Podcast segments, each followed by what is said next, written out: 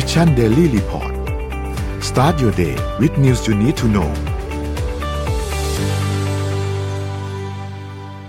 สวัสดีครับยินดีต้อนรับเข้าสู่ Mission Daily Report ประจำวันที่9กันยายน2565นะครับวันนี้คุณอยู่กับเรา3คนตอน 7:00 นถึง 8:00 นเช้าสวัสดีพี่โทมัสสวัสดีพี่เอ็มครับสวัสดีค่ะครับวันนี้เช้าวันศุกร์นะครับก็เป็นวันสุดท้ายของสัปดาห์นะครับหวังว่าทุกท่านน่าจะเอาตัวรอดจากสัปดาห์นี้มาได้เพราะว่าฝนตกหนักจริงๆนะครับในช่วงสัปดาห์นี้ทั้งน้ำท่วมทั้งอะไรต่างๆนี่สัปดาห์นี้ที่ผ่านมานี่หนักหน่วงมากเมื่อคืนนี้นนเห็นหลายจุดน้ำท่วมแล้วก็รถติดการจราจรขึ้นแย่มากช่วงเย็นๆประมาณ 5:00 น 6:00 น ทุ่มหนึ่งถึง 2:00 น 3:00 นยังมีบางจุดที่ยังติดหนักมากเลยเพราะว่าน้ำท่วมนะครับก็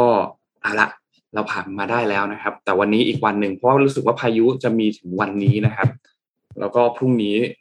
จะเริ่มค่อยๆดีขึ้นนะครับเดี๋ยวเราค่อยๆไปอัปเดตตัวเลขต่างๆกันก่อนครับว่าเป็นอย่างไรบ้างนะครับเริ่มต้นกันที่ตัวเลขดัชนีตลาดหลักทรัพย์ครับเซ็ตบ้านเราไม่ได้มีการขยับตัวนะครับก็ยังอยู่ที่จุดเดิมนะครับอยู่ที่ 1,640 นะครับทางด้านหุ้นต่างประเทศครับดาวโจนส์ครับบวกขึ้นมา 1.40% นะครับ Nasdaq ครับบวก 2.14% NYSE ครับบวก 1.46% นะครับฟุตซี่100ติดลบ 0.46% นะครับแล้วก็ห่างเส็งนะครับติดลบ 1% นะครับก็ตลาดที่สหรัฐบวกขึ้นมาค่อนข้างเยอะเดี๋ยวเราพูดคุยกันนะครับถัดมาครับราคาน้ำมันดิบครับราคาน้ำมันดิบอยู่ที่ 82.96 นะครับ Brent Crude Oil อยู่ที่ 88.76 นะครับซึ่งทั้งคู่เนี่ยก็บวกขึ้นมา 1.24 กับ 0.86 แต่ตัวเลขอันนี้เนี่ยต้องบอกว่ามันบวกขึ้นมาเนี่ยจากวันก่อนหน้าที่มันติดลบลงไปพอสมควรเหมือนกันวันก่อนหน้าเนี่ยราคาน้ำมันมันติดลบลงไปเนี่ยดิ่งลงมาต่ำที่สุดตั้งแต่ช่วงต้นปีเลยนะครับซึ่งสาเหตุหนึ่งเนี่ยก็คงหนีไม่พ้นเรื่องของภาวะ recession ที่มีคนเริ่มกังวลว่ามันกำลังจะเกิดขึ้นนะครับพอมันกำลังจะเกิดภาวะเศรษฐกิจถดถอยแบบนี้เนี่ยราคาน้ำมันมันก็จะดิ่งหัวลงไปเพราะว่ากลัวว่าการใช้น้ำมันเนี่ยมันจะลดน้อยลงหายลงไปเยอะนะครับไม่ใช่แค่จากผู้บริโภคคนทั่วไปที่ใช้เท่านั้นแต่ว่ายังเป็นถึงพวกธุรกิจภาคธุรกิจภาคอุตสาหกรรมต่างๆที่จะใช้พวกพลังงานเหล่านี้น้อยลงด้วยก็กังวลว่าความต้องการมันจะน้อยลงราคาไอตัวราคาน้ำมันดิบมันก็เลยดิ่งหัวลงมาแต่ตอนนี้ก็หัวกลับขึ้นมาเล็กน้อยแล้วนะครับราคาทองคำครับอยู่ที่ 1,712.10 นะครับติดลบ 0.36% นะครับแล้วก็คริปโตเคอเรนซีครับ Bitcoin ครับอยู่ที่ 19,000 นะครับ Ethereum อยู่ที่ 1,600 นะครับ Binance 277 นะครับ Solana 32.40 แล้วก็ Bitkub Coin อยู่ที่ 1.43 นะครับนี่เป็นอัปเดตตัวเลขทั้งหมดครับครับเมื่อคืนนี้นะครับมีข่าวที่น่าเสียใจนะครับเมื่อเวลาเที่ยงคืน35นาทีนะครับสมเด็จพระราชินีอลิซาเบธที่2แห่งอังกฤษนะครับจากไปอย่างสงบโดยมีพระชนมายุ96พรรษานะครับก็พระองค์จากไปขณะที่สมาชิกครอบครัวนะครับประทับอยู่เคียงข้างพร้อมหน้าที่ปราสาทบอลมอรัลประเทศสกอตแลนด์นะครับแล้วก็หลายๆสำนักข่าวต่างประเทศนะครับก็รายงานข่าวนี้ออกมานะครับโดยที่สหราชอาณาจักรนะครับก็จะมีโค้ดเนมที่พูดรายงานให้กับนายกรัฐมนตรีคนใหม่นะครับที่เพิ่งได้รับเลือกตั้งเข้ามานะครับว่า London Bridge is falling down นะครับก็คือสะพานลอนดอนได้ถล่มลงมาแล้วนะครับก็ประชาชนก็ไปรวมตัวกันที่หน้าพระราชวังบักกิงแฮมในกรุงลอนดอนนะครับแล้วก็ที่ปราสาทบัลมอรัลที่สกอตแลนด์ที่พระองค์ประทับอยู่เพื่อที่จะแสดงการไว้อาลัยต่อการจากไปของพระองค์นะครับขณะที่พระราชวังบักกิงแฮมก็ได้ประกาศยกเลิกการสวนสนามแล้วก็การเปลี่ยนเวรยามของทหารรักษาพระองค์ของวันพรุ่งนี้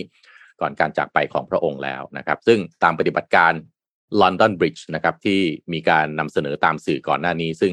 นายกรัฐมนตรีของอังกฤษได้รับโทรศัพท์แจ้งเตือนด้วยประโยคที่เป็นรหัสว่า London Bridge is falling down นะครับจากนั้นจึงรายงานข่าวตามด้วยมาตรการรักษาความปลอดภัยสำหรับบุคคลสำคัญการป้องกันจราจรแล้วก็พิธีกรรมต่างศาสนาต่างๆนะครับก็สมเด็จพระราชินีอลิซาเบธที่2ก็ทรงเป็นพระราชินีที่ครองราชยืนยาวนานที่สุดนะครับก็คือ70ปีนะครับแล้วก็จากไปเมื่อพระชนมายุ96พรรษาครับก็ขอแสดงความเสียใจแล้วก็ไว้อาลัยมาณที่นี้ด้วยครับครับถัดมานะครับก็ทำให้กษัตริย์พระองค์ใหม่ที่จะขึ้นมาของสหราชอาณาจักรแล้วก็เครือจักรภพเนี่ยนะครับก็คือทางด้านของต่อจากพระเจ้าชาวที่3 นะครับซึ่งเป็นรัชทายาทอันดับหนึ่งของราชบัลลังก์นะครับก็เป็นพระโอรสองค์โตพระองค์โตนะครับก็ขึ้นมาเป็นทางด้านของกษัตริย์แทนนะครับก่อนหน้านี้เนี่ยพระองค์มีตำแหน่งคือเจ้าชายแห่งเวลส์ Prince of Wales นะครับก็เป็นตำแหน่งมกุฎราชกุมารมาตั้งแต่ปี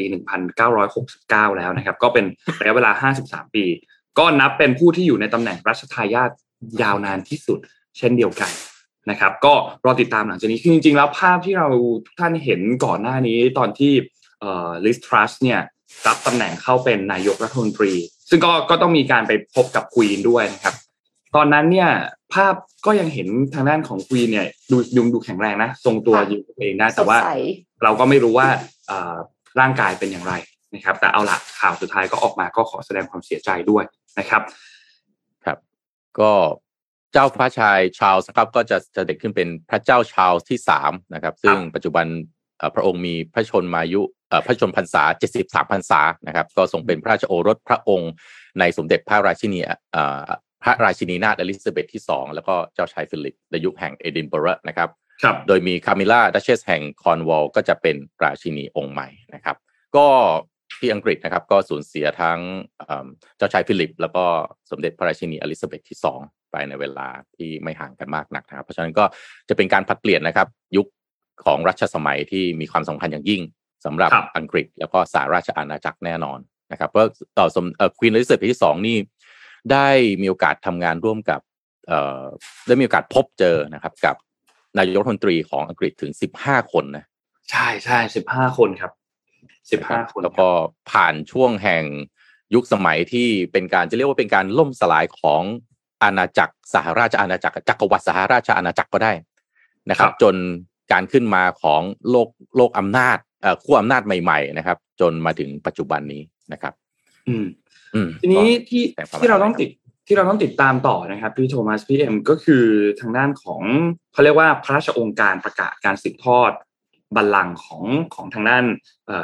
กษัตริย์ชาวที่3เนี่ยนะครับก็จะมีพิธีเกิดขึ้นที่วังเซนต์เจมส์ในกรุงลอนดอนนะครับก็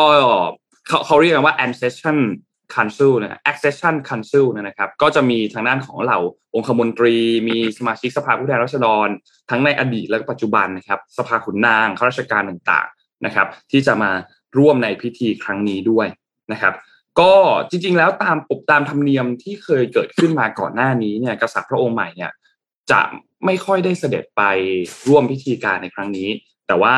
ประธานองคมนตรีเนี่ยจะเป็นผู้อ่านที่เป็นประกาศแทนนะครับก็อันนี้รอติดตามดูอีกทีหนึ่งหน้าว่าในพิธีครั้งนี้เนี่ยจะเป็นอย่างไรนะครับและมันจะต้องเกิดส่วนใหญ่จะต้องเกิดภายใน24ชั่วโมงหลังจากที่มีการสวรรคตนะครับก็รอติดตามกันดูครับค่ะก็ขอแสดงความเสียใจกับประชาชนที่อยู่ในสหราชอาณาจักรแล้วก็เครือจักรภพด้วยนะคะขอเปลี่ยนอารมณ์นิดนึงค่ะพาไปต่อที่ข่าวของพลังงานค่ะเป็นเรื่องของพลังงานทดแทนสหรัฐเสร็จสิ้นการทดสอบเครื่องกำเนิดไฟฟ้าพลังงานคลื่นใต้ทะเลเป็นระยะเวลา10เดือนค่ะก่อนหน้านี้เนี่ยมีหลายบริษัทสตาร์ทอัพเลยนะคะไม่ว่าจะในออสเตรเลียหรือว่าในไซปรัสนำเสนอการสร้างกระแสไฟฟ้าจากคลื่นทะเลค่ะล่าสุด CalWave บริษัทสตาร์ทอัพในสหรัฐอเมริกาเนี่ยประสบความสำเร็จในการทดสอบเครื่องเรียกว่า X Wave ค่ะซึ่งเป็นเครื่องกำเนิดไฟฟ้าจากคลื่นใต้ทะเลแล้วเขาเอาไปทิ้งลงในทะเลเนี่ยถึง10เดือนเป็นเครื่องแบบจมอยู่ที่พื้นทะเลจำได้ไหมคะว่าที่เอ็มเอามาอ่านเป็นเรื่องคลื่นที่ออสเตรเลียเนี่ยคือทำแล้วเครื่องมันจะอยู่ข้างบนผิวน้ำแล้วเสร็จแล้วก็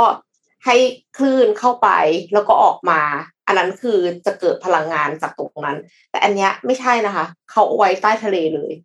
ทีนี้เอาไว้ใต้ทะเลแล้วยังไงต่อคลื่น X Wave เนี่ยที่วางไว้ใต้ทะเลเขาอาศัยการเปลี่ยนแปลงแรงดันที่พื้นทะเลจากคลื่นใต้น้ำเป็นจังหวะมาปั่นเครื่องกำเนิดไฟฟ้าภายในระบบค่ะดังนั้นการที่มันวางที่พื้นใต้ทะเลได้มันทำให้สามารถลากสายไฟมายังสถานีไฟฟ้าได้แล้วก็คือมันยังไม่ได้ไวร์เลสยังต้องมีสายอยู่นะคะทางนี้คือมันป้องกันตัวเองจากภัยพิบัติได้เพราะว่าภัยพิบัติอ่ะมันมักจะเกิดขึ้นข้างบนแต่ข้างใต้น้ำเนี่ยมันนิ่งกว่าค่ะเพราะฉะนั้นก็คือตั้งแต่10เดือนที่ผ่านมาที่เขาเอาลงไป สามารถทำงานได้ 99% ผลิตไฟฟ้าได้ 99% ของเวลาที่ทิ้งเครื่องลงไปทั้งหมดคือแทบจะไม่มีผลกระทบอะไรกับสิ่งที่เกิดข้างบนเลยนะคะเพราะว่าเขาเอาไปทำงานต่อเนื่องที่ชายฝั่งซานดิเอโกค่ะแล้วก่อนนั้นเนี่ยเขาก็เคยทดสอบเครื่องต้นแบบขนาดเล็กแล้วในปี2016แต่ว่าพอมันเวิร์คก็เลยเอาโปรโตไทป์แบบไซส์จริงเนี่ยไปทดสอบนะคะในการทดสอบเนี่ยเครื่องทำงานอัตโนมัติด้วยนะมากกว่า 80% ของเวลาทดสอบทั้งหมดแล้วก็มีเพียงช่วงสั้นๆที่จะต้องหยุดการทำงานเพราะว่ามีคลื่นสูง15ฟุตค่ะหรือว่า 4.6 เมตรหยุดการทำงานไม่ใช่ว่าเครื่องเสียแต่ว่าเพื่อป้องกันความเสียหายของระบบภายในแต่ว่าสุดท้ายแล้วก็คือเครื่องก็ทนทานได้ไม่ได้เกิดปัญหาอะไรนะคะแต่อุปสรรคอย่างหนึ่งของพลังงานทดแทนก็คือต้นทุนค่ะแล้วCalWave เขาไม่ได้กล่าวถึงต้นทุนต่อหน่วยการผลิตไฟฟ้าว่าต่ำพอที่จะมาผลิตขายเชิงพาณิชย์ได้หรือไม่แต่การทดลองเนี้ยมันเป็นส่วนหนึ่งของการทดลองร่วมกับมหาวิทยาลัยรัฐโอเรกอนซึ่งเขาจะใช้เครื่อง CalWave เนี่ยจำนวนมากแล้วก็เหมือนเป็นโรงไฟฟ้าแต่เป็นโรงไฟฟ้าของคลื่นใต้ทะเลอะค่ะรวมกันน่ะกำลังการผลิตจะมีถึง20เมกะวัตต์ด้วยเครื่อง X Wave X100 ที่มีกำลังการผลิตอยู่ที่100กิโลวัตต์ต่อเครื่องเนี่ยและตั้งเป้าหมายการสร้างระบบผลิตไฟฟ้าเชิงพาณิชย์ที่มีกำลังการผลิต1กิโลวัตต์ภายในปี2035หรือว่าอีก13ปีข้างหน้านี้ค่ะก็ไม่ใช่1กิโลวัตต์ค่ะขอโทษค่ะตั้งเป้าเนี่ยอีก13ปีข้างหน้าเนี่ยคือ1กิกะวัตต์ค่ะ1กิกะวัตต์ใช่ใหญ่มากใหญ่ๆคือตอนเนี้ยทำอยู่พยายามจะให้มันได้20เมกก่อนแต่ว่าภายในปี2035ค่ะก็คืออยากจะได้1กิกะวัตต์น่าสนใจครับนนพามาดูต่อที่จีนครับที่จีนตอนนี้เนี่ยมีการประกาศขยายล็อกดาวน์ในพื้นที่ของเมืองเฉิงตูนะครับขยายอีกแล้วนะครับแล้วก็ขยายในรอบนี้เนี่ยคือการขยายออกไปอย่างไม่มีกำหนดด้วยนะครับตรงบริเวณเฉิงตูเนี่ยเป็นเมืองในมณฑลเสฉวนนะครับอยู่ทางตะวันตกเฉียงใต้ของจีนนะครับก็มีการขยายเวลาล็อกดาวน์ออกไปอย่างไม่มีกำหนดนะครับเพราะว่าตัวเลขการติดเชื้อโควิดเนี่ยมันเพิ่มขึ้นอีกแล้วนะครับยังเพิ่มขึ้นเป็นหลักร้อยต่อวันนะครับก็ทำให้สุดท้ายรัฐบาลเนี่ยตัดสินใจต่อระยะเวลามาตรการการล็อกดาวน์ซึ่งอย่างที่เราเคยเล่าให้ฟังครับว่าเขาล็อกดาวน์กันมาเนี่ยตั้งแต่วันที่1กันยานะครับเดิมทีเนี่ยคิดว่าจะสิ้นสุดกันคือเมื่อวันพุธที่ผ่านมานี่แต่ว่าสุดท้ายแล้วเนี่ยต้องต่อไปเพราะว่ายังคงมีตัวเลขที่สูงอยู่นะครับก็ยังมีความเสี่ยงในการแพร่เชื้ออยู่ซึ่งการล็อกดาวน์ของเขาเนี่ยเป็นการล็อกดาวน์แบบเต็มรูปแบบนะครับคือคนเนี่ยต้องได้รับการปูพรมตรวจเชื้อจะออกจากบ้านมาก็ต้องได้รับอนุญาตก่อนนะครับแล้วออกมาเล่นๆไม่ได้ออกได้เพียงแค่การออกมาซื้อของที่จำเป็นเท่านั้นอย่างเงี้ยนะครับเราออกได้แค่วันละครั้งอย่างเงี้ยนะครับก็ไม่สามารถที่จะเดินทางออกจากเมืองเฉิงตูได้ด้วยถ้าหากว่าไม่มีเหตุจำเป็นนะครับซึ่งก็นโยบายเนี่ยก็เป็นแบบนี้มาโดยตลอดและที่สำคัญคือประชากรที่อยู่ในเมืองตรงนั้นก็ไม่น้อยนะครับ 21.2 ล้านคนนะครับนับว่าเป็นอีกหนึ่งเมืองใหญ่มากๆอันหนึ่งของจีนนะครับก็รอติดตามดูเพราะว่ามันสร้างผลกระทบต่อห่วงโซ่ของธุรกิจหลายอันเหมือนกันนะครับเมืองนี้เนี่ยเป็นเมืองที่ตั้งโรงงานซัพพลายเออร์เยอะมากนะครับของ Apple เองก็มี Foxconn นะครับแล้วก็มีจาเบลนะครับที่เป็นผู้ผลิตชิ้นส่วนประกอบของตัว MacBook เนี่ยนะครับก็ได้รับผลกระทบมาอย่างต่อเนื่องเช่นเดียวกันนะครับอีกข่าวนึงครับที่อยากจะพาทุกท่านไปติดตามกันนิดนึงนะครับต้องขอเปิดลิงก์นิดนึงนะครับคือช่วงที่ผ่านมาเนี่ยเราจะเห็นอันนึงก็คือเรื่องวาระ8ปีของนายกต้องขอไปต่อเรื่องนี้เลยแล้วกันนะเพราะว่ามันมีเอกสารอันนึงที่หลุดออกมาแล้วก็อยากจะพูดถึงให้ทุกท่านฟังนิดนึงคือไอ้เอกสารฉบับหนึ่งที่หลุดออกมาเนี่ยนะครับว่าเกี่ยวกับเรื่องของคำชี้แจงของพลเอกประยุทธ์เนี่ยนะครับมันเป็นเอกสาร23หน้าหลุดออกมานะครับโฆษกประจำสำนักนายกรัฐมนตรีเนี่ยก็คือคุณอนุชาบูรพชัยศรีเนี่ยนะครับได้มีการพูดถึงกรณีที่มีการเผยแพร่เอกสารแล้วก็อ้างว่าอันเนี้ยเอกสารตัวเนี้ยเป็นเอกสารคำชี้แจงของพลเอกประยุทธ์จันทร์โอชาในเรื่องวาระการดำรงตำแหน่งนายก8ปีซึ่งเป็นการชี้แจงต่อศาลรัฐธรรมนูญนะครับก็เบื้องต้นเนี่ยตัวคุณอนุชาเองยังไม่เห็นเอกสารนะครับ แต่คุณอนุชาพูดถึงบอกว่าอยากให้มันเป็นกระบวนการของศาลจะดีที่สุดเพราะว่าความเห็นในข้อกฎหมายมีข้อคิดเห็นที่หลากหลายเพื่อให้ได้ข้อยุติสุดท้ายเนี่ยให้รอดูภาพที่ชัดเจนขึ้นว่าเอกสารเหล่านั้นเนี่ยศาลจะมีคำวินิจฉัยอย่างไรนะครับและสังคมก็ค่อนข้างติดตามกับสถานการณ์เรื่องนี้กันอย่างใกล้ชิดเนาะก็รอให้ดูว่ามีคำร้องมีคำชี้แจงมีคำวินิจฉัยเนี่ยเป็นอย่างไรนะครับก็รอเวลากันอีกสักพักหนึ่งส่วนเรื่องของการตรวจสอบว่าเอกสารฉบับนี้เนี่ยสุดท้ายแล้วเนี่ยมันหลุดออกมาได้อย่างไรเนี่ยคิดว่าก็คงต้องรอดูว่าจะมีคำชี้แจงมีอะไรออกมาหรือเปล่าเพราะว่าคาดว่าเอกสารฉบับนี้เนี่ยนะครับน่าจะเป็นของจริงแต่หลุดออกมาได้ยังไงอันเนี้ยไม่ทราบอันนี้ต้องรอดูกันอีกทีหนึ่งนะครับเพราะว่าทางด้านศาลรัฐธรรมนูญเนี่ยมีการนัดประชุมใหม่กันอีกครั้งในวันที่14กันยายนนะครับแล้วก็ยังไม่ได้มีการแสดงความคิดเห็นเกี่ยวกับเรื่องนี้ด้วยนะครับสำหรับทางศาลรัฐธรรมนูญเนี่ยนะครับแต่เอกสารเนี่ยก็มีทั้งหมด23หน้ารายละเอียดมี8ข้อคิดว่าอยากให้ทุกท่านไปลองดูข้อมูลกันอีกทีนึงนะครับแต่ว่าข้อที่คนสนใจกันมากๆเลยนะครับก็คือเรื่องของการนับระยะเวลาการดำรงตำแหน่งนายก8ปีเนี่ยบอกว่าถ้านับจากปี57เนี่ยไม่ถูกต้องเพราะว่าตนเนี่ยดำรงตำแหน่งตามรัฐธรรมนูญฉบับชั่วคราวปี57มาเรื่อยๆจนถึงปี60จนถ้ามีรัฐธรรมนูญปี60มาบังคับใช้แล้วก็ตนก็ยังคงอยู่ในตำแหน่งนายกอยู่ตามบทเฉพาะการของรัฐธรรมนูญปี60พูดง่ายๆก็คือมันควรจะเริ่มนับตั้งแต่ปี60นะครับอันนี้คือข้อ1ที่เขาพูดถึงเนี่ยนะครับก็เลยเป็นเค้าเรียกว่าการสิ้นสุด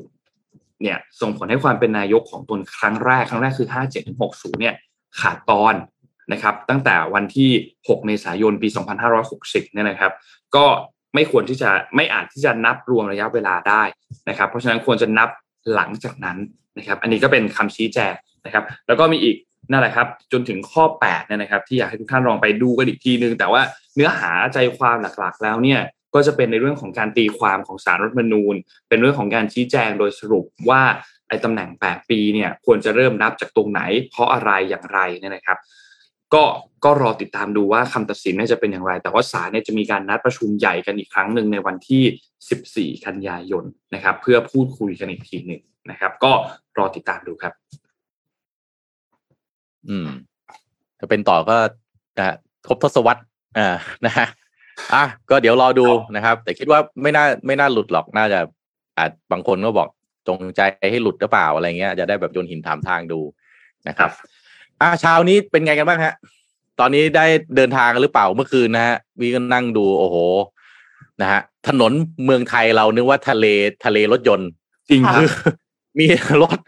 ทุกเส้นนะฮะแล้วก็โอ้โหน้ำท่วมแบบสุดๆจริงๆบางสายนี่ติดกันแบบ 20-30 กิโลนะฮะโอ้โหแบบสุดจริงเช้านี้ไม่รู้มันยังติดอยู่หรือเปล่าตรงไหนฝนตกบ้างไหมครับแถวไหนมีฝนตกอยู่บ้างไหมตรงบ้านนนท์ไม่ตกนะครับตามข่าวยังไม่ตกครับอาจจะต้องเอาเรื่อง work from home กลับมาบ้างหรือเปล่านะพวกออนไลน์อะไรพวกนี้นะฮะไม่งั้นโอ้โหมันไม่ไหวนะเห็นรถติดแบบเมื่อวานเนี่ยมันสุดๆจริงๆไอ้เรื่องฝนตกเนี่ยนะคือนึกถึงผู้ว่าชาติชาตินะครับคือเมื่อวันก่อนเนี่ยผู้ว่าชาติชาตินี่ท่านออกมาคุยให้ฟังนะว่าไอ้ปัจจัยที่ทำให้เกิดน้ำท่วมในกทมเนี่ยตอนนี้เนี่ยมันช่วงนี้นะ4วันนี้เขาบอกว่าเรียกว่าเป็น4วันอันตราย4วันนี้คืออะไรฮะ7 8 9 10นะฮะ7 8 9 10วันนี้ยังไม่วันที่10นะวันนี้วันที่9อยู่นะฮะอย่างวันที่7เนี่ยมันฝนตกหนัก130มิลลิเมตรเขตลาดกระบังอ่ะแถวนนท์นะฮะก็แล้วก็ตกเรื่อยมานะครับเ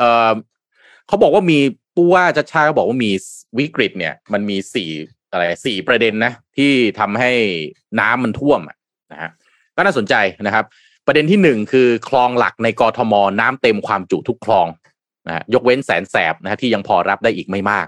2ร่องความกดอากาศต่ำพาดผ่านกทมพอดีนะฮะก็จะส่งผลให้เกิดกำลังดึงดูดฝนเข้ามาก็เลยทำให้เกิดฝนตกหนักมากขึ้นกว่าเดิมอีกนะครับ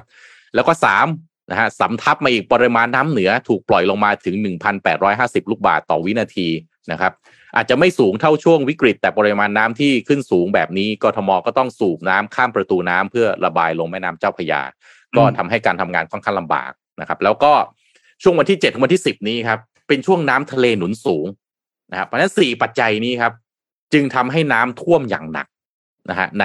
หลายๆจุด นะฮะทั่วกทมแล้วก็ปริมณฑลนะไม่ใช่กทมอย่างเดียวนะครับนนทบุรีปทุมธานีสมุทรปราการเอากับเขาด้วยหมดนะครับเพราะนั้นก็เตรียมกำลังกันให้ดีนะฮะวันนี้ก็ไม่รู้ว่าไม่ต้องคือถ้าเอาตามที่พูดเนี่ยนะพายุเข้าอีกแน่นอนวันนี้จนถึงวันพรุ่งนี้แต่พรุ่งนี้วันเสาร์เนาะวันเสาร์ก็อาจจะบางท่านทำงานบางท่านไม่ทำงานแต่วันนี้เนี่ยก็เข้าใจว่ายังทำงานกับทุกคนก็ตอนเย็นฮะแล้วฝนนี่มันมาเหมือนมาตามนัดนะฮะ 4-5 โมงปั๊บไม่รู้เป็นไรค่อยมากลางวันมันก็ตกนะกลางวันตกแบบอากาศดีมากเลยปล่อยๆแต่ 4-5 โมงเย็นปั๊บนี่มันแบบคือพายุมาเลยอ่ะคือทำไมเขาทำกันอย่างนี้ก็ไม่รู้นะฮะก็ฝนตกวันนี้ก็ดูแลกันนิดนึงนะครับผมพาไปต่อเรื่องนี้นะฮะพูดถึงท่านผู้ว่าชัดชาติแล้วนะฮะล่าสุดก็คือต้องอัปเดตกันหน่อยเรื่องที่ทาง BTS ก็ไปฟ้องกทมนะครับล่าสุดนะฮะก็นะศาลเขาก็พิพากษานะครับว่าให้กทมเนี่ยก็คือต้องจ่ายนะครับไอ้ภาระหนี้ทั้งหมดที่กทมไปยังค้างอยู่เนี่ยนะครับก็ BTS เนี่ยยื่นฟ้องกรุงเทพมหานครนะครับกับกรุงเทพธนาคมนะครับแล้วก็ จุดเริ่มต้นของคดีเนี่ยมันเริ่มต้นตั้งแต่15กรกฎาคมปีที่แล้วนะครับก็คือยื่นฟ้องตั้งแต่ยุคของพลตำรวจเอกอัศวินขวัญเมืองที่เป็นผู้ว่าเนี่ยนะครับแล้วก็ใช้เวลาไป1ปี2เดือนนะครับแล้วก็สุดท้ายก็เคาะออกมาแล้วนะครับว่าให้กรุงเทพธนาคมนะฮะแล้วก็กทมเนี่ยต้องจ่ายหนี้นะครับ10,000กว่าล้านแล้วก็รวมค่าดอกเบี้ยด้วยภายใน180วันนะฮะนั่นก็ถือว่าจุกหนักทีเดียวถ้าคิดถึงงบประมาณที่กทมมีเหลืออยู่จำได้ไหมตอนที่ผู้ว่าชัดชาติเข้ามารับตำแหน่งงบไม่ถึง100ล้านเลยและนี่ต้องไปจ่ายตั้ง10,000กว่าล้านนี่มันเจ้าตังค์เนี่ยได้จ่ายนะฮะก็แล้วก็มีขาประจำมาอีกตามเคยนะคุณศรีสุวรรณจันยาก็บอกคือหลังจากที่มีมติมีอะไรศาลพิพากษามาแล้วเนี่ยนะฮะก็ทางอาจารย์พงษ์ทองนะก็ออกมาบอกว่าเดี๋ยวคงได้คุยกันในบอร์ดของกทมแล้วคิดว่าจะอุทธรณ์นะฮะคิดว่าจะอุทธรณ์ทีนี้ถ้าอุทธรณ์เนี่ยก็แปลว่าก็จะต้องใช้เวลามากขึ้นใช่ไหมนะฮะเพราะฉะนั้นถ้าเอาตามมติศาลตอนนี้ตามคำสั่งศาลตอนนี้เนี่ยก็แปลว่าดอกเบี้ยก็ต้องคิดไปเรื่อยๆนะครับเพราะฉะนั้น10,000กว่าล้านก็จะทบต้นทบดอกทบต้นทบดอกไปเรื่อยๆขาประจำก็คือพี่ศรีนะฮะคุณศรีสุวรรณจันยาก็บอกว่าไม่ควรอุทธรณ์นะควรจะจ่ายไปเลยครับควรจะจ่ายไปเลยเพราะว่าถ้ายิ่งอุทธรณ์นะไอ้ดอกเบี้ยที่จะต้องถูกทบต้นทบดอกมันเนี่ยก็กลายเป็นภาระของกทมที่ต้องจ่ายอีกถึงตอนนั้นนะพี่ศรีก็บอกจองคิวจองกฐินท่านผู้ว่าชัดชาติไปแล้วว่าเดี๋ยวจะมาตรวจสอบแน่นอนว่าแล้วไปแบบทำไมจะต้องอุทธรณ์ด้วยให้จ่ายไปเลยตอนนี้แต่ก็มีคนถามพี่ศรีบอกให้จ่ายตอนนี้เอาตังค์ที่ไหนมาจ่ายฮะให้กู้ไหมอ่ะนะฮะให้ยืมหรือว่านะอันนี้ก็เป็นล่าสุดนะครับจากคดีที่ถ้าจำได้นะตอนนั้นที่ BTS เขาออกมาทวงหนี้อ่ะนะครับออกขึ้นจอบิลบอร์ดสารพัดเลยนะครับตอนนี้ก็นี่คือคำสั่งศาลใช่โอ้คือตอนนี้ก็คือคำสั่งศาลข้อออกมาแล้วนะครับว่าต้องจ่ายนะครับก็ศาสตราจารย์ธงทองก็เจรจาแมตช์แรกนะก็เอา BTS กับกรุงเทพธนาคมที่เป็นเจ้าหนี้ลูกหนี้กันเนี่ยนะฮะเป็นคู่สัญญากันก็ประชุมกันแล้วนะครับแล้วก็ยังคิดว่าคงน่าจะแนวโน้มน่าจะอุทธรณ์นะแต่ว่าถ้าต้องถามใจคนกทมด้วยครับคิดว่ายังไงคิดว่าสุดท้ายกทมควรจะต้องจ่ายไหมหรือว่าจริงๆแล้วไม่ควรจะเป็นภาระหน้าที่ของกทมแต่ถ้ากทมไม่จ่าย BTS ที่เป็นบริษัทมหาชนมีผู้ถือหุ้นเป็นแสนคนกระทบหนักแน่นอนเช่นเดียวกันครับแล้ว BTS ถ้าฟ้องกทมจนสุดท้ายเนี่ย BTS ชนะกทมก็กลายเป็นแพ้คดีด้วยนะก็ดูไม่สวยงามเลยแล้วต่อไปใครจะมากล้าประมูลโครงการรัฐบาลใช่ไหมจับดาบกันได้หรือเปล่าอะไรเงี้ยถามใจคนกทมถามใจผู้ถือหุ้น BTS หน่อยคิดว่าอยากให้จบเป็นยังไงอยากจะให้กทมจ่ายไปจบไปหรือให้ต้องอุทธรณ์ต้องว่ากันไปอีกยาวๆนะครับก็ติดตามดูกันต่อไปว่าจะอุทธรณ์หรือเปล่าครับค่ะขอพาไปที่เรื่องของการหาผู้รอดชีวิตในภัยพิบัติกันสักนิดนึงค่ะภัยพิบัติในที่นี้คงไม่ใช่น้ำท่วมนะคะเพราะว่าน้ำท่วมเนี่ยน่าจะใช้เครื่องมือนี้ลำบากเครื่องมือที่ว่าเนี่ยมันไม่ใช่หุ่นยนต์ซะทีเดียวค่ะแต่มันเป็นกึ่งหุ่นยนต์คำว่ากึ่งหุ่นยนต์แปลว่ามีสิ่งมีชีวิตรวมอยู่ด้วยค่ะนั่นก็คือแมลงสาบหุ่นยนต์โซลาร์เซลล์ค่ะ ชาร์จไฟฟ้าจากพลังแสงอาทิตย์นะคะค้นหาผู้รอดชีวิตได้ทุกพื้นที่วงเล็บเอ็มคิดว่าไม่น่าจะไหวกับน้ำท่วมนะคะแมลงเนี่ยมันเป็นอวัยวะมันเป็นสัตว์ที่มีอวัยวะรับความรู้สึกจำนวนมากแล้วก็มีขนาดเล็กพอที่จะเข้าไปถึงในพื้นที่ที่มนุษย์เข้าไม่ถึงและสามารถอยู่รอดในสภาพแวดล้อมที่อันตรายบินได้ปีนป่ายทุกผิวได้ก็เลยมีประโยชน์สำหรับหุ่นยนต์หลายๆสถาบันเนี่ยเขาก็เลยนำแมลงมาเป็นเครื่องมือในการใส่สิ่งที่มนุษย์สามารถควบคุมได้เข้าไปนะคะก่อนหน้านี้เอ็มเคยนำเรื่องแมลงปอหุ่นยนต์กลายเป็นแบบโดรนขนาดเล็กกับการใช้ซากแมงมุมมาเป็นขาหุ่นยนต์สำหรับหยิบจับสิ่งของขนาดเล็กมาเล่าให้ฟังใช่ไหมคะแต่วันนี้เนี่ยจะพูดถึงแมลงสาบกึ่งหุ่นยนต์ที่สามารถค้นหาผู้รอดชีวิตในเขตภัยพิบัติได้ค่ะนักวิจัยจากสถาบัน Riken ประเทศญี่ปุ่น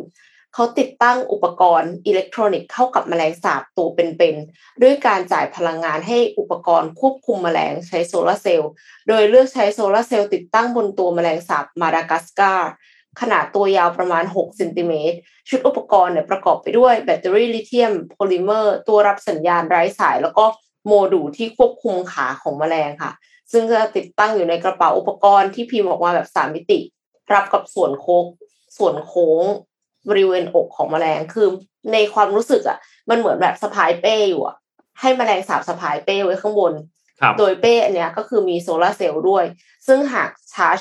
30นาทีในแสงแดดจะเพียงพอสำหรับการใช้เวลา2ชั่วโมงค่ะชาร์จ30นาทีนะใช้ได้2ชั่วโมงอุปกรณ์จ่ายไฟเนี่ยมีประสิทธิภาพการทำงาน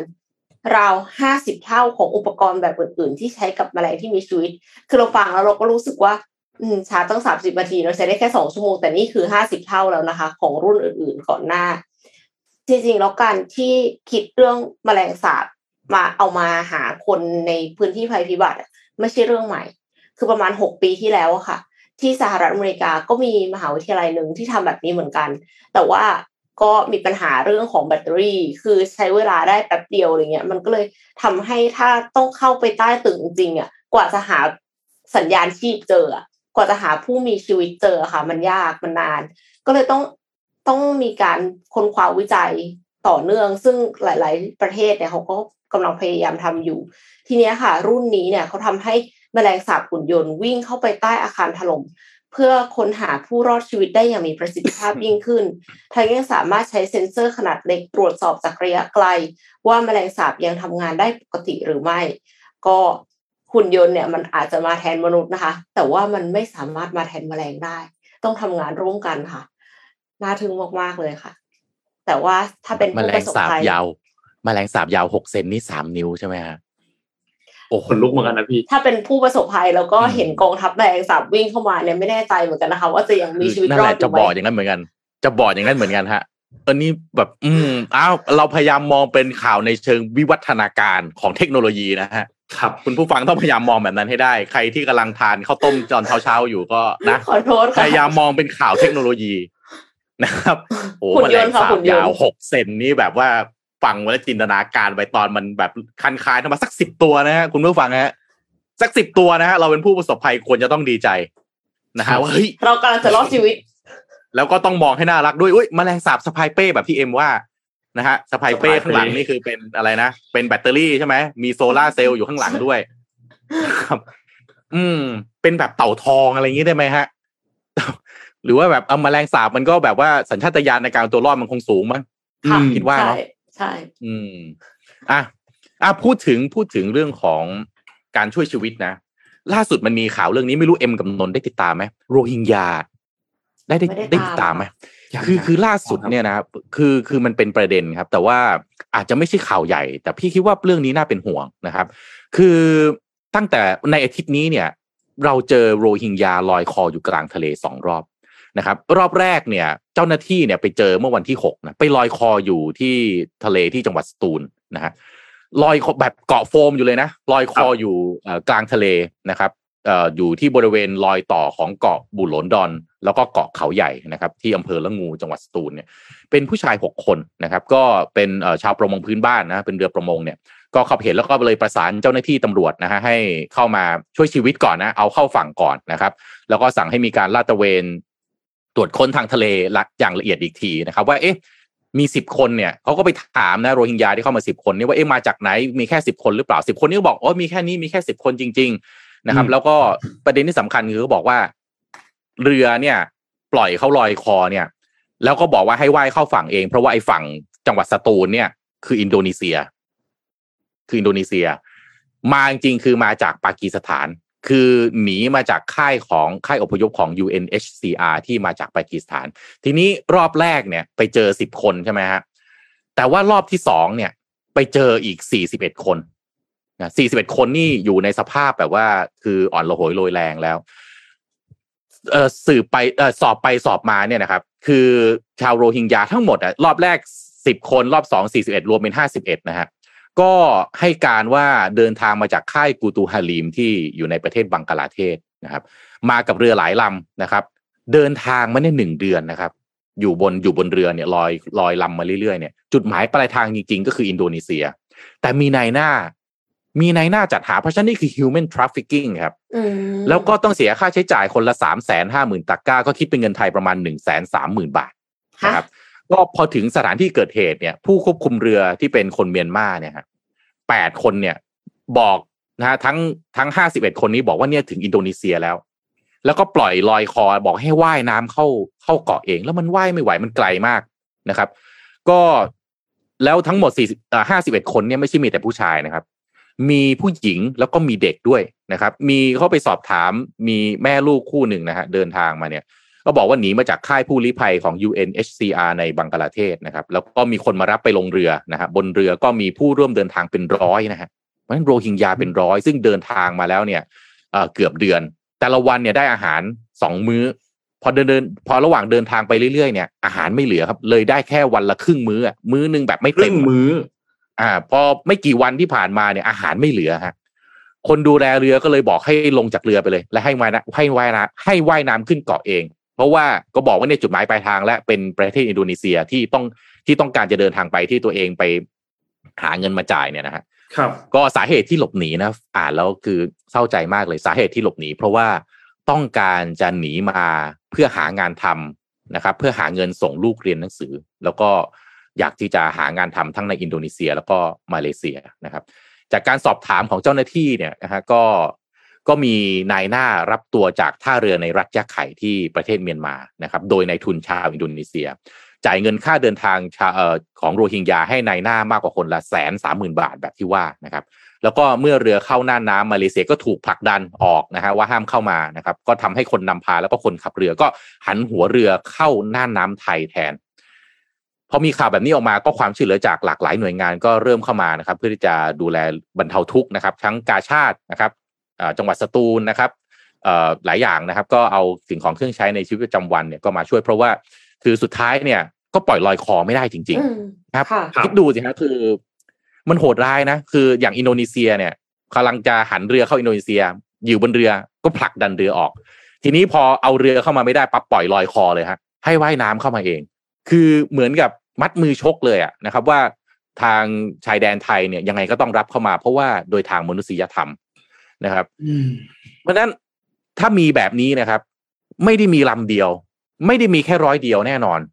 Human Trafficking ของโรฮิงญาเนี่ยมันเป็นปัญหาใหญ่นะครับแล้วก็บุคคลเหล่านี้เนี่ยเรียกว่าถูกกระทำเหมือนไม่ใช่มนุษย์นะครับถูกกระทำเยี่ยงสัตว์นะครับแล้วก็น่าเป็นห่วงมากๆอาจจะเจ้าหน้าที่ของฝั่งไทยเนี่ยก็บอกว่าคือโรฮิงญาเนี่ยนะครับเดี๋ยววันหลังจะเอามาไล่เรียงให้ฟังจริงๆเคยพูดเรื่องของวิกฤตโรฮิงญาไปทีนึงแล้วในมหากาพย์บิ๊กรีดนะฮะที่ MDR นี่แหละแต่มันเป็นประเด็นทั้งมันทับซ้อนหลายด้านทั้งการเมืองการปกครองนะครับแล้วก็เรื่องความเหลื่อมล้ำที่เกิดขึ้นในเมียนมาแม้กระทั่งองซานซูจีเองแล้วก็พรรคการเมืองหลายๆพรรคในเมียนมาเนี่ยก็ไม่กล้าที่จะแตะประเด็นเรื่องของโรฮิงญาเพราะโรฮิงญาเนี่ยมันมีประเด็นที่มันทับซ้อนเรื่องของการเรียกร้องเอกราชของเมียนมาคืนจากอังกฤษด้วยก็เลยทำให้บุคคลเหล่านี้ครับนะ BBC เนี่ยเคยไปสัมภาษณ์นะลอยคออยู่กลางทะเลเนี่ยแล้วก็บอกว่าถ้าผลักดันเขากลับเมียนมาเนี่ยฆ่าเขาให้ตายดีกว่ามันขนาดนั้นนะครับฉะนั้นนี่ไม่น่าจะใช่แค่เคสเดียวเดี๋ยวอาจจะมีอีกหลายเคสนะครับที่เป็น human trafficking ของโรฮิงญา แล้วก็อาจจะมีไหลเข้ามาในประเทศไทยมาแบบลอยคอแบบนี้นะครับแล้วก็เดี๋ยวต้องดูว่าอินโดนีเซียจะจัดการอย่างไรเพราะว่าตามข่าวเนี่ยบอกชัดเจนว่ามีนายหน้าเป็นชาวอินโดนีเซียเป็นคนจัดหาแรงงานเหล่านี้เข้าไปนะครับอ่ะก็ติดตามกันติดตามดูครับรอติดตามเรื่องนี้ครับนนท์พามาดูต่อที่เรื่องนี้ต่อครับวันนี้มีข่าวอันนึงที่สำหรับคนที่ชอบที่จะเรียนรู้ชอบหาเรียกว่าทักษะใหม่ๆนะครับกำลังมองหาโครงการพัฒนาทักษะใหม่ๆอยู่นะครับซึ่งเป็นทักษะที่มันสำคัญในโลกยุคปัจจุบันเนี่ยนะครับก็เลยอยากจะมาพูดถึงอันนี้ครับตอนนี้เนี่ยบริษัทจันวานิชจำกัดนะครับเขาจับมือกับ SCB Academyนะครับร่วมกันพัฒนาตัวหลักสูตรพิเศษให้กับคนที่สนใจที่ต้องการเพิ่มพูนทักษะทางดิจิทัลแบบ fast track นะครับพูดง่ายๆคือใช้เวลาน้อยแต่ได้ผลลัพธ์แบบตรงเป้าและทันต่อการเปลี่ยนแปลงนะครับเขาก็จะมุ่งเน้นไปที่3กลุ่มงานหลักๆนะครับกลุ่มแรกคือดิจิทัล2คือ IT และ3คือ e-commerce นะครับทางด้านคุณธนพลกองบุญมานะครับคนนี้เนี่ยเป็นประธานเจ้าหน้าที่บริหารของบริษัทจันวานิชนะครับก็บอกว่าเนี่ยการร่วมมือกับ SCB Academy ในครั้งนี้เนี่ยต้องการที่จะสร้างรูปแบบการเรียนรู้แบบใหม่ที่ให้ผู้เรียนเนี่ยใช้เวลาได้น้อยลงแต่ผลลัพธ์เนี่ยมันดีขึ้นสามารถที่จะทำงานได้จริงนะครับโครงการเนี่ยชื่อว่าโครงการสร้างความร่วมมือพัฒนาบุคลากรที่มีศักยภาพสู่องค์กรนะครับเขาก็มีความมุ่งมั่นที่จะเป็นส่วนหนึ่งในการช่วยสร้างและพัฒนาศักยภาพของบุคลากรในประเทศให้เก่งขึ้นแข็งแกร่งขึ้นสามารถที่จะแข่งขันได้นะครับทางด้านของคุณวรวัฒน์สุวคนนะครับซึ่งเป็นรองผู้จัดการใหญ่ผู้บริหารสูงสุดของกลุ่มงาน SCB Academy นะครับก็กล่าวเสริมนะครับบอกว่าเนี่ยโครงการในครั้งนี้ที่เป็นการร่วมมือกันของทั้ง2บริษัทเนี่ยเป็นโปรแกรมพัฒนาทักษะด้านดิจิทัลที่ออกแบบมาเป็นพิเศษเลยและให้พัฒนาทักษะได้รวดเร็วกว่าเดิมอย่างน้อยเนี่ยคือ 2-3 เท่าสามารถเรียนจบได้ภายในระยะเวลาประมาณ 3-6 เดือนเท่านั้นและมีประสบการณ์การทำงานเทียบเท่ากับคนที่มีประสบการณ์ทำงานมาประมาณ 1-2 ปีนะครับก็มีรูปแบบการเรียนรู้แบบ personalization ด้วยนะครับโดยหลักสูตรแล้วก็กระบวนการเรียนรู้เนี่ยถูกออกแบบขึ้นมาและไม่ได้เน้นแค่ทักษะดิจิทัลเท่านั้นแต่ยังเน้นในเรื่องของทักษะการเรียนรู้หรือว่า learning how to learn นะครับซึ่งนนว่าอันนี้เป็นทักษะที่สำคัญที่สุดเลย learning how to learn เนี่ยแล้วก็ทักษะชีวิตอื่นๆที่สำคัญสำหรับโลกอนาคตหรือว่า essential future skill นะครับวิธีการทำงานแบบใหม่ new ways of work นะครับเพื่อให้ผู้ที่ผ่านโครงการนี้เนี่ยสามารถที่จะเข้าใจและสอดรับกับบริบทของโลกที่เปลี่ยนไปได้ไม่ว่าโลกจะเปลี่ยนแปลงไปแบบไวแค่ไหนก็ตามนะครับ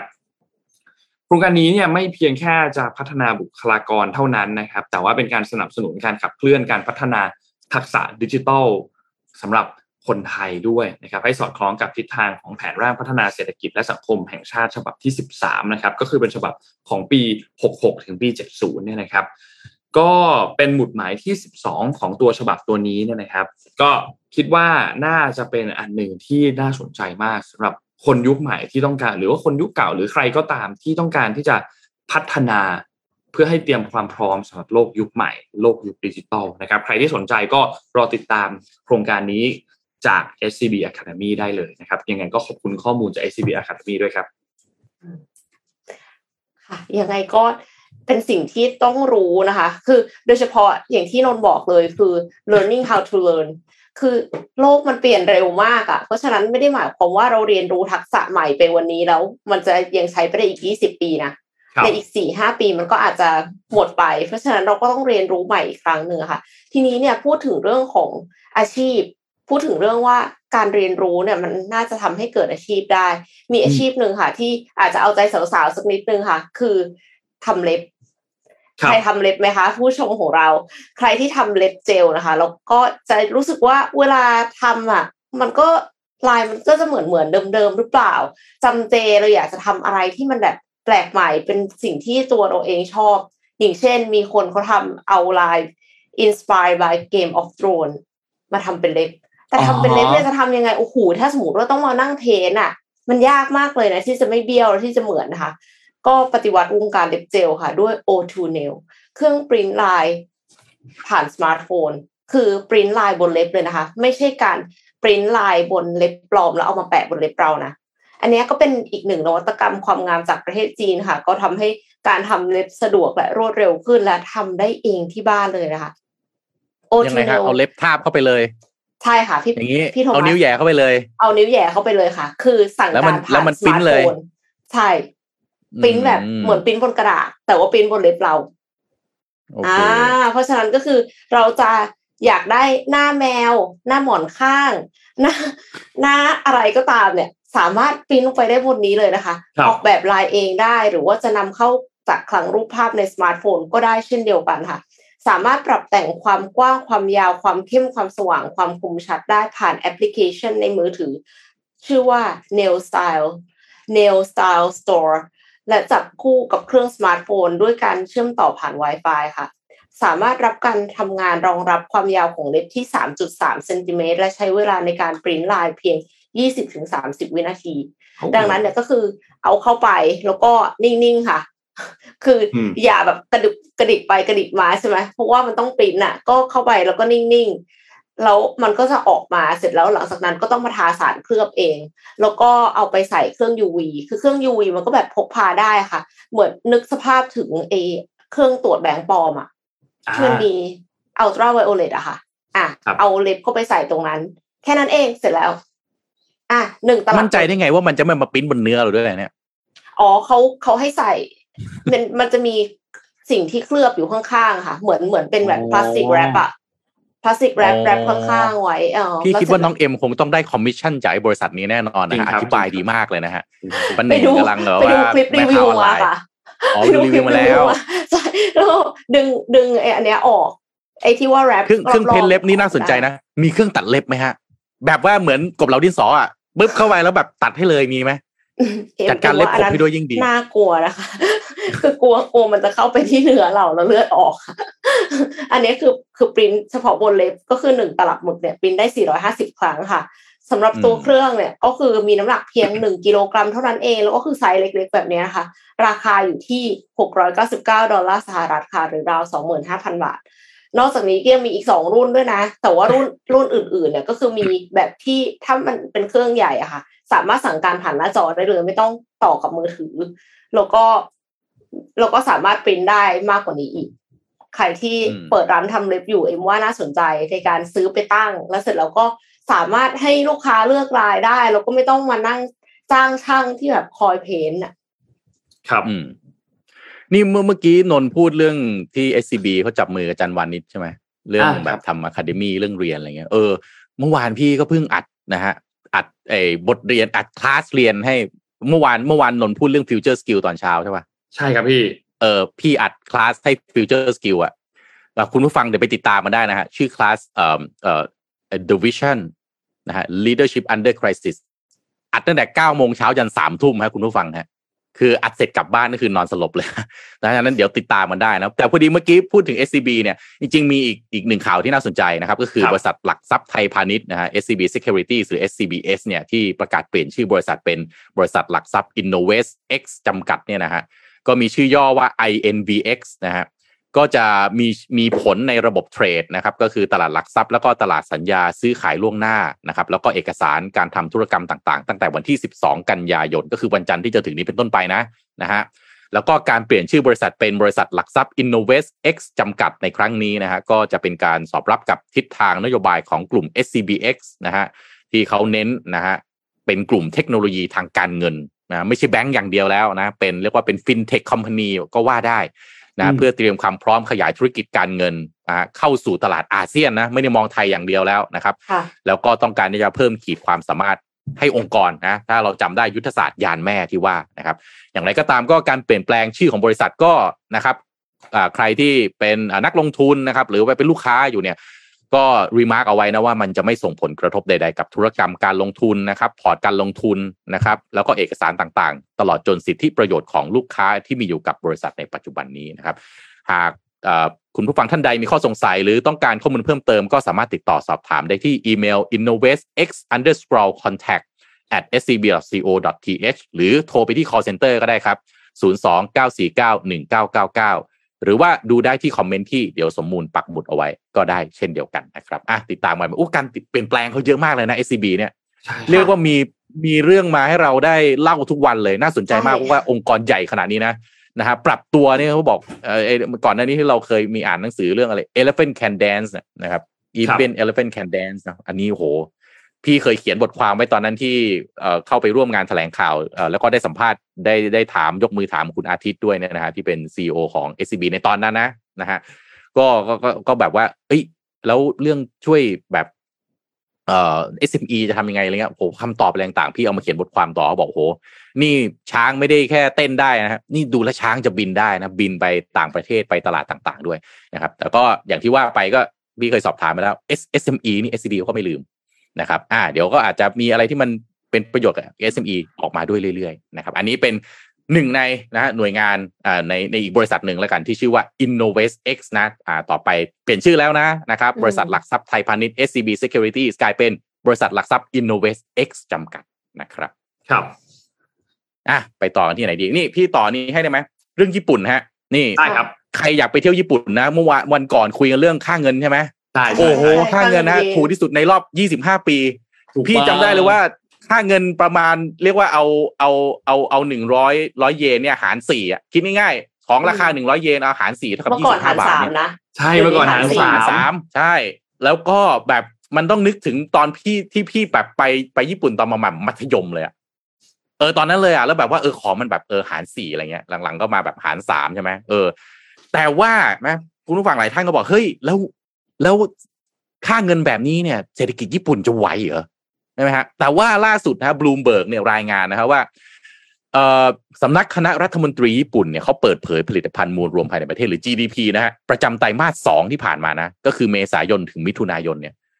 ปรากฏว่าขยายตัว 3.5% ครับเมื่อเทียบกับช่วงเดียวกันของปีที่แล้วก็ดีกว่าตัวเลขในไตรมาสที่1ด้วยที่ขยายตัว 2.2% ซึ่งสูงกว่าที่นักวิเคราะห์คาดการเอาไว้ว่า 2.9% นะฮะคาดการ 2.9 ขยายตัวได้ 3.5%ปัจจัยสำคัญที่ทำให้ GDP ของญี่ปุ่นขยายตัวเพิ่มขึ้นเนี่ยก็เกิดจากการใช้จ่ายของภาคธุรกิจแล้วก็ผู้บริโภคที่แข็งแรงมากขึ้นหลังจากที่รัฐบาลเองเขาผ่อนคลายมาตรการป้องกันโควิด -19 นะครับโดยการใช้จ่ายด้านทุนเนี่ยเพิ่มขึ้น 2% นะครับการใช้จ่ายของภาคเอกชนเพิ่มขึ้น 1.2% การส่งออกเพิ่มขึ้น 0.1% นะครับก็แต่ว่าเขาก็บอกนักวิเคราะห์ก็ยังบอกว่าถึงแม้มันจะเติบโตขึ้นทั้งในไตรมาส 1 ไตรมาส 2แต่เศรษฐกิจญี่ปุ่นก็มีโอกาสชะลอตัวในไตรมาสที่3นะครับเพราะว่ายอดผู้ติดเชื้อโควิด -19 มันกลับมาเพิ่มสูงขึ้นอีกครั้งซึ่งแน่นอนว่าพอยอดผู้ติดเชื้อเพิ่มสูงขึ้นมันก็จะกระทบกับห่วงโซ่อุปทานเรื่องของดีมานด์นะครับการผลิตสินค้าภายในประเทศแล้วก็การจับจ่ายใช้สอยของผู้บริโภคแล้วก็ภาคครัวเรือนนะครับ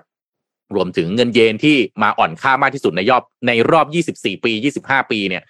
ก็ทำให้ภาคธุรกิจที่นำเข้าสินค้าแล้วก็พลังงานเนี่ยมันต้องนำเข้าในราคาที่สูงขึ้นนะครับแต่อย่างไรก็ดีฮะใครจะไปญี่ปุ่นตอนนี้ก็เตรียมเลยฮะครับแลกเงินเยนแลกเก็บใส่กระเป๋าไว้ก่อนหน้านี้นะคนก็บอกโอ้ยไอ้ถูกที่สุดในรอบ20ปีใช่ไหมก็แลกกันไว้เต็มที่นะนี่ถูกสุดในรอบ24ปีแล้วนะฮะมันจะมีโอกาสถูกสุดในรอบแบบ30ปีอะไรอย่างเงี้ยมีโอกาสไว้พี่จะแลกนี่ก็แบบนะแต่ว่าตอนนี้คือตอนนี้เขาเปิดให้ไปเที่ยวโดยไม่ต้องแบบว่าไปกับทัวร์ได้แล้วนะนะฮะก็ดีครับดีครับอยากไปค่ะญี่ปุ่นคิดว่าเนี่ยช่วงแถวปลายปีเนี่ยใครไปญี่ปุ่นน่าจะไม่เจอแล้วครับคนญี่ปุ่นเจอแต่คนไทยครับอยากไม่อยากเจอโควิดด้วยอีกอย่างหนึ่งกลัวครับคนไทยน่าจะเพียบเลยนะฮะเราพามาดูต่อเรื่องนี้ครับเมื่อวานนี้เนี่ยธนาคารกลางยุโรปนะครับมีการปรับขึ้นดอกเบี้ยเงินฝากนะครับซึ่งก็เป็นอัตราดอกเบี้ยอ้างอิงอยู่บวกขึ้นมา 0.75% นะครับซึ่งก็เป็นไปตามคาดนะครับเพราะว่าสถานการณ์เงินเฟ้อที่ยุโรปตอนนี้เนี่ยอยู่ในระดับที่สูงกว่า 9% ซึ่ง 9% มันเป็นตัวเลขที่เกินที่เขาคาดการณ์กันไว้และก็เตือนที่ตลาดคาดการณ์กันไว้ด้วยนะครับก็เป็นการขึ้นดอกเบี้ยต่อเนื่องกันเป็นครั้งที่2ติดต่อกันหลังจากในเดือนกรกฎาคมนะครับก็ปรับขึ้นมาอีกครั้งหนึ่งนะครับทำให้ตอนนี้เนี่ยดอกเบี้ยจากระดับติดลบ 0.50% เนี่ยขึ้นมาสู่ระดับ 0% แล้วนะครับโดยแถลงการณ์ในครั้งนี้เนี่ยก็ออกมาบอกนะครับบอกว่าการปรับขึ้นอัตราดอกเบี้ยในครั้งนี้เนี่ยเป็นการเปลี่ยนผ่านนโยบายทางการเงินจากระดับที่ผ่อนคลายมากไปอยู่ในระดับที่ทำให้แน่ใจได้ว่าเงินเฟ้อเนี่ยจะกลับเข้ามาอยู่ในกรอบที่เขาต้องการนะครับในช่วงเวลาที่เหมาะสมก็คือกรอบอยู่ที่ประมาณ 2% นะครับนอกจากนี้เนี่ยยังคาดการณ์กันว่านะครับการขึ้นอัตราดอกเบี้ยเนี่ยน่าจะเป็นไปอย่างต่อเนื่องในการประชุมครั้งถัดๆไปด้วยถ้าหากว่าอัตราเงินเฟ้อยังคงเป็นตัวเลขที่เกินกรอบ เป็นระยะเวลานานต่อไปเนี่ยนะครับส่วนตัวเลขอันนึงก็คือตัวเลขดัชนีราคาของผู้บริโภคในยูโรโซนเนี่ยก็เพิ่มขึ้นมา 9.1% ในเดือนสิงหาคมนะครับจากสถานการณ์ด้านราคาพลังงานแล้วก็ประกอบกับตัวปัญหาด้านคลื่นความร้อนต่างๆรวมถึงค่าครองชีพต่างๆที่มันเพิ่มสูงขึ้นนะครับก็สร้างแรงกดดันให้ทางด้านธนาคารกลางยุโรปเนี่ยจำเป็นที่จะต้องปรับขึ้นดอกเบี้ยเร็วขึ้นแรงขึ้นนะครับซึ่งแน่นอนว่ามันก็จะส่งผลกระทบต่อการขยายตัวทางเศรษฐกิจอยู่แล้วนะครับในช่วงไตรมาส2ที่ผ่านมาเนี่ยนะครับกลุ่มยูโรโซนเนี่ย GDP ปรับขึ้นมาบวกเนี่ย 0.8% แต่เขาคาดการณ์กันว่าในช่วงไตรมาสที่3หรืออีกไม่กี่เดือนข้างหน้าเนี่ยนะครับตัวเลขออกมาเนี่ยน่าจะเป็นช่วงภาวะเศรษฐกิจถดถอยพอสมควรกันนะครับเพราะว่ากำลังการใช้จ่ายเองก็ลดน้อยลงถูกกดดันด้วยธุรกิจต่างๆส่งผลได้รับผลกระทบจากต้นทุนที่มันสูงมากขึ้นนะครับเพราะฉะนั้นที่ยุโรปเองน่าเป็นห่วงนะครับอีกจุดนึงครับที่แสดงให้เห็นเลยว่าสัญญาณเศรษฐกิจถดถอยเนี่ยเริ่มมาแล้วเนี่ยนะครับมีข้อมูลอันนึงจาก S&P Global Market Intelligence นะครับก็ออกมาบอกว่าอัตราค่าระวางสินค้าทั่วโลกเนี่ยปรับตัวลดลงอย่างต่อเนื่องซึ่งก็เป็นผลจากปริมาณการค้าโลกที่ชะลอตัวจากความต้องการสินค้าที่มันลดน้อยลงนะครับซึ่งอันเนี้ยน่าจะเป็นแฟกเตอร์อันหนึ่งที่บอกได้ว่าเศรษฐกิจโลกเนี่ยกำลังเข้าสู่ภาวะถดถอยนะครับโดยรายงานที่ออกมาบอกเนี่ยนะครับคือเขาบอกว่าการปรับตัวลดลงเนี่ยส่วนหนึ่งเนี่ยนะครับก็เป็นผลมาจากการหยุดชะงักของห่วงโซ่อุปทานที่เริ่มคลี่คลายลงนะครับแต่อีกส่วนหนึ่งเนี่ยมาจากความต้องการของตู้คอนเทนเนอร์แล้วก็เรือที่มันลดน้อยลงตามปริมาณการค้านะครับจำตอนช่วงโควิดใหม่ๆได้ใช่ไหมครับที่คอนเทนเนอร์ค่าเรือต่างๆเนี่ยมันโอ้โหพุ่งสูงมากเลยราคามันพุ่งขึ้นมาเยอะมากนะครับแต่ตอนนี้เนี่ยมันกำลังลดน้อยลงเรื่องจากคนกังวลในเรื่องของภาวะถดถอยแล้วก็ปริมาณการค้าที่มันลดน้อยลงนะครับก็แสดงให้เห็นเลยว่าความแออัดของท่าเรือเนี่ยมันก็ลดน้อยลงไปมากๆเลยนะครับก็อันนี้เป็นสถานการณ์อันหนึ่งที่ตอกย้ำว่าความเสี่ยงการเกิดสภาวะเศรษฐกิจถดถอยทั่วโลกเนี่ยมันเพิ่มมากขึ้นและที่สำคัญก็คือความต้องการของผู้บริโภคน้อยลงท่ามกลางตัวเลขค่าครองชีพตัวเลขอัตราเงินเฟ้อที่มันยังคงสูงอยู่ในช่วงเวลาตอนนี้นะครับก็คิดว่าต้องติดตามกันเนี่ยใกล้ชิดเลยครับแต่เขาก็ไม่ยอมรับว่าเศรษฐกิจถดถอยนะที่สหรัฐอเมริกานะครับทุกอย่างยังโอเคก็ยังเติบโตอ่ะว่ากันไปฉีกตำรากันไปครับนี่แต่ว่าหนึ่งในตัวช่วยเรื่องเศรษฐกิจถดถอยนะคือพวกกรอบความร่วมมือทางเศรษฐกิจนะฮะเรื่องนี้น่าสนใจแล้วก็ประเทศไทยเราเองจริงหลายกรอบความร่วมมือนี่จริงๆก็น่าห่วงว่าเราจะตกขบวนหรือเปล่าหลายอันก็ยังเป็นที่ถกเถียงกันอยู่นะฮะอีกหนึ่งกรอบความร่วมมือทางเศรษฐกิจที่น่าสนใจเนี่ยนะครับก็คือกรอบความร่วมมือที่ชื่อว่า IPEF Indo Pacific Economic Framework นะครับเป็นกรอบเศรษฐกิจอินโดแปซิฟิกซึ่งอันเนี้ย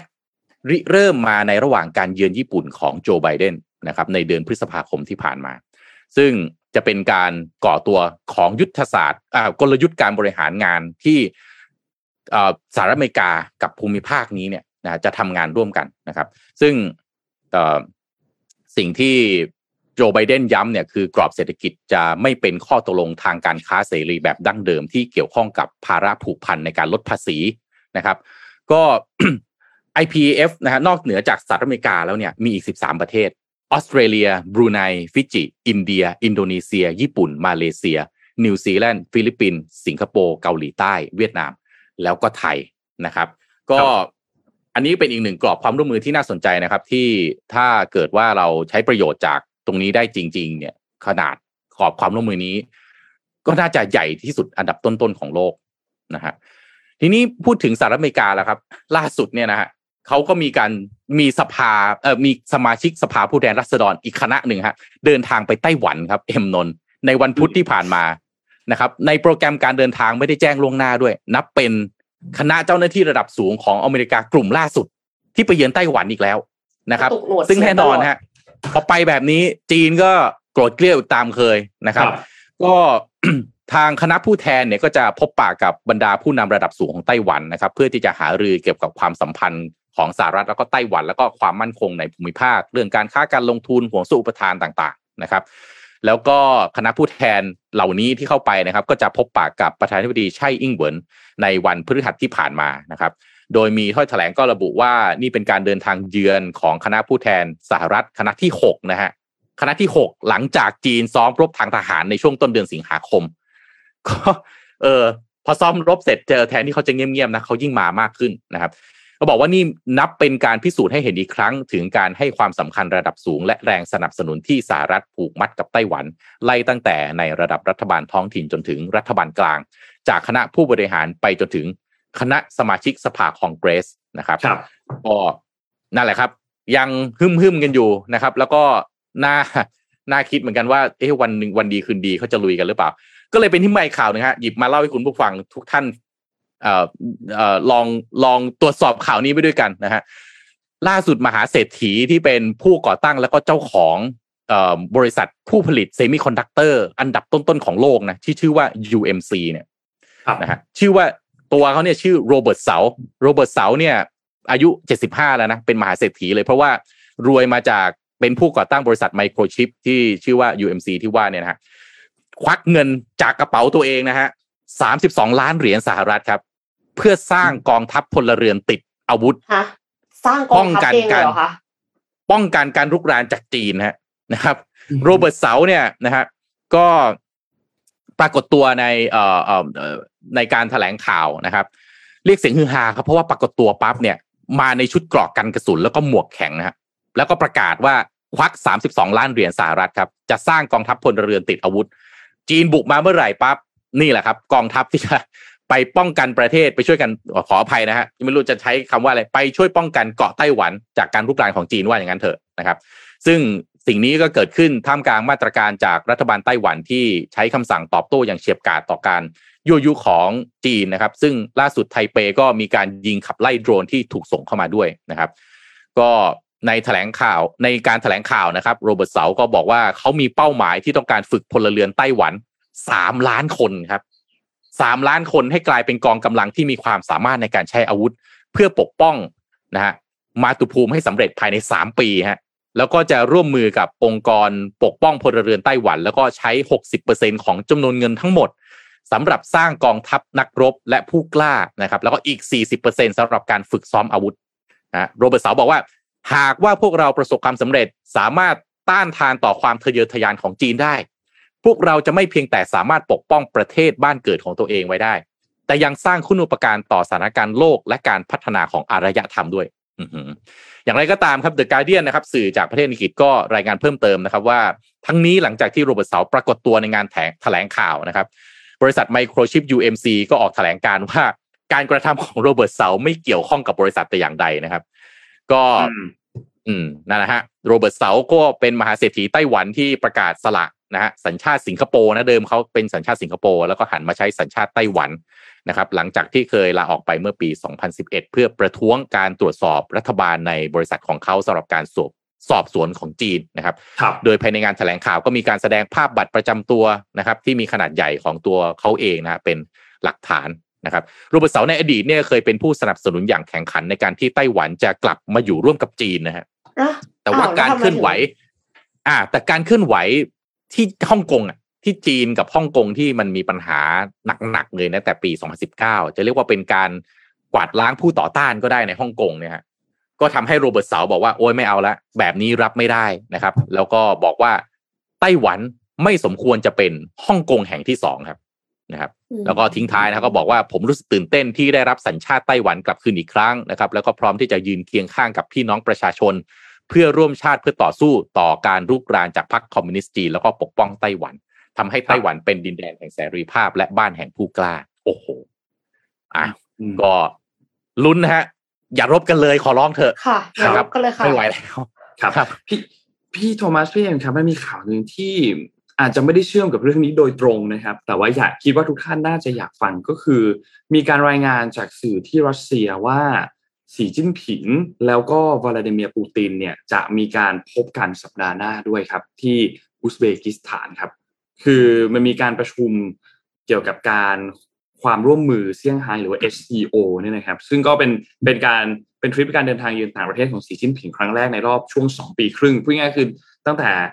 เกิดโควิดขึ้นมาในจีนเนี่ยก็ไม่ได้ออกมานะครับและที่สำคัญที่คนจับตามองมากคือการพบกันในครั้งนี้มันดันเป็นช่วงเดียวกันกับก่อนที่จะมีการประชุมสมัชชาใหญ่ของพรรคคอมมิวนิสต์จีน ในครั้งที่20ด้วยเพราะว่าอีกไม่กี่สัปดาห์หลังจากนั้นเนี่ยก็จะมีการประชุมครั้งนี้แล้วซึ่งก็คนก็คาดการณ์กันว่าสีจิ้นผิงน่าจะอยู่ต่อแหละเป็นสมัยที่3เนี่ยนะครับแต่ว่าการประชุมครั้งนี้เนี่ยมีความน่าสนใจเพราะว่าเป็นการประชุมแบบเต็มรูปแบบแล้วก็เป็นการประชุมอย่างจริงจังละเอียดมีการประสานกันระหว่างเจ้าหน้าที่ของรัสเซียเจ้าหน้าที่ของจีนนะครับก็รอติดตามได้เลยครับในวันที่ 15-16 กันยายนนี้นะครับก็แสดงให้เห็นเลยว่าความสัมพันธ์ระหว่างทั้ง2ประเทศนี้เนี่ยรัสเซียกับจีนเนี่ยยังคงน่าสนใจและมีความแน่นแฟ้นมากขึ้นในช่วงไม่กี่ปีที่ผ่านมาด้วยนะครับหลังจากที่ทั้ง2ชาติเองก็จะใช้คำว่าอะไรดีมีศัตรูร่วมคนเดียวกันคือฝั่งตะวันตกก็ได้จะใช้คำนี้ก็คงไม่ผิดนะครับแล้วก็รอดูครับว่าการประชุมในครั้งนี้เนี่ยจะเป็นอย่างไรเพราะว่าจริงๆแล้วครั้งล่าสุดที่สีจิ้นผิงกับปูตินได้พบกันเนี่ยคือในช่วงเดือนกุมภาพันธ์ที่ผ่านมานะครับแล้วก็ตอนนั้นก็เป็นเพียงแค่ไม่กี่สัปดาห์ก่อนที่รัสเซียจะมีการเปิดฉากปฏิบัติการทางทหารในยูเครนด้วยนะครับก็รอดูครับสำหรับการพบกันในครั้งนี้เราก็ต้องลุ้นให้ทางท่านสีจิ้นผิงท่านกระซิบวลาดิเมียร์ปูตินว่าแบบจบสงครามได้ไหมอะไรเงี้ยพูดนี่เป็นความหวังสุดท้ายจริงๆนะใช่เป็นความหวังเดียวเลยนะครับว่าจะทำให้สงครามมันจบได้หรือเปล่าเพราะว่าโอ้ยไม่ไหวแล้วฮะอ่วมเหลือเกินโลกใบนี้คือจริงๆแล้วสงครามเนี้ยมันมีส่วนเรื่องของดีล Twitter ด้วยนะคะ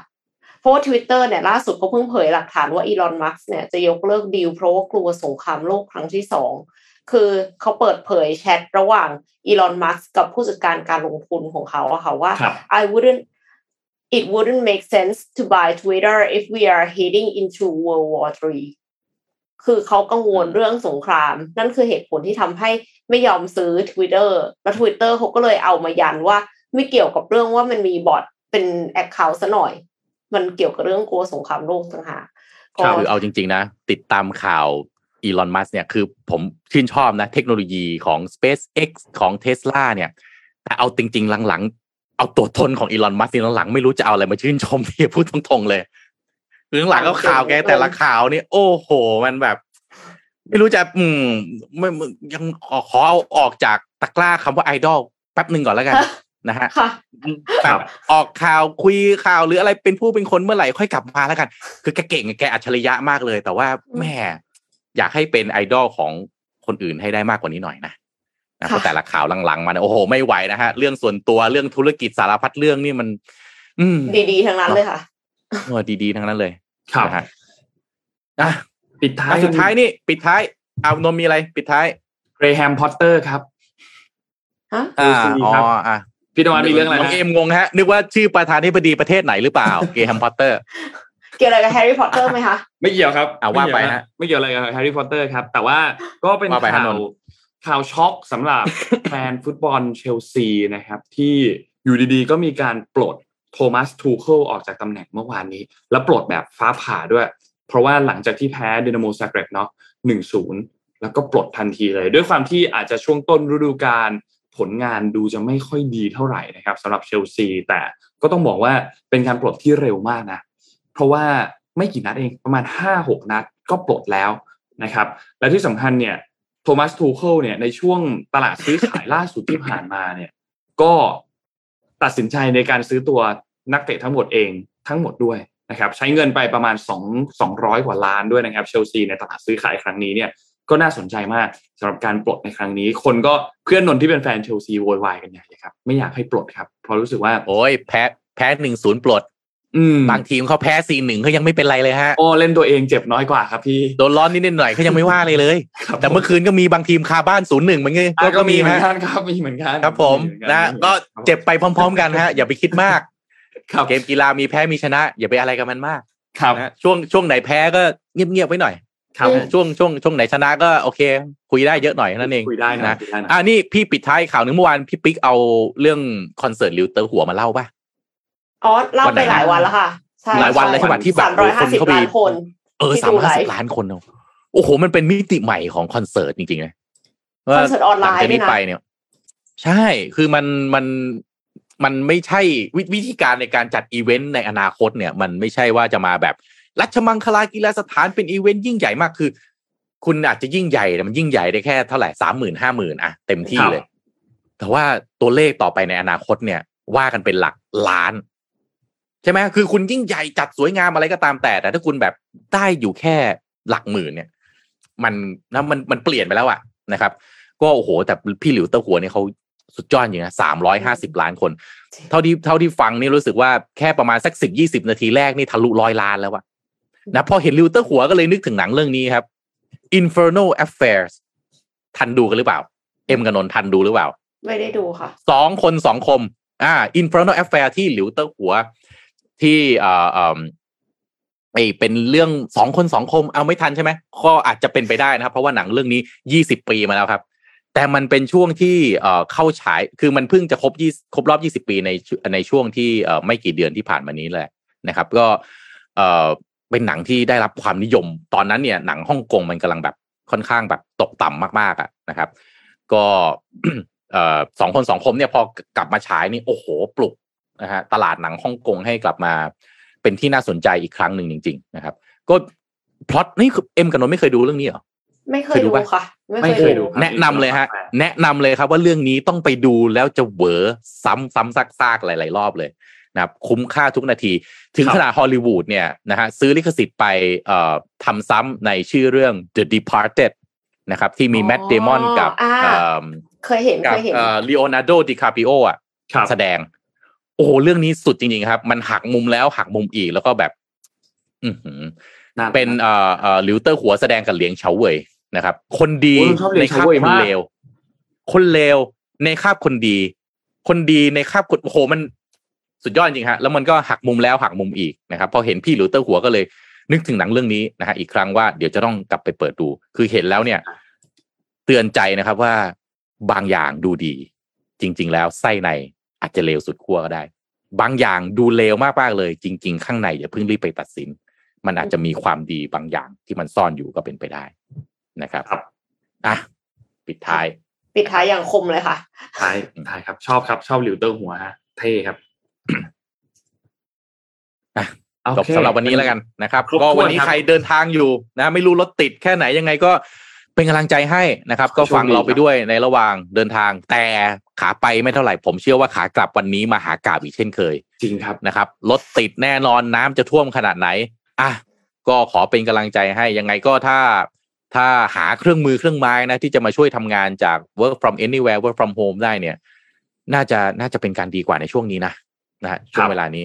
ครับนะครับโอเควันนี้ขอบคุณ SCB ครับผู้สนับสนุนแสนใจดีของเรานะครับขอบคุณ SCB มากๆนะครับและขอบคุณดีน่าโทนิวครับน้ำเต้าหู้ออร์แกนิกหอมอร่อยดีกับสุขภาพให้คุณออร์แกนิกได้ทุกวันนะครับและสุดท้ายขอบคุณท่านผู้ฟังทุกท่านด้วยครับที่ติดตาม MDR ในทุกๆเช้านะครับยังไงเราพบกันใหม่อีกครั้งหนึ่งในสัปดาห์หน้าวันจันทร์นะครับวันนี้เรา3คนลาไปก่อนครับสวัสดีครับสวัสดีค่ะสวัสดีครับ Mission Daily Report Start your day with news you need to know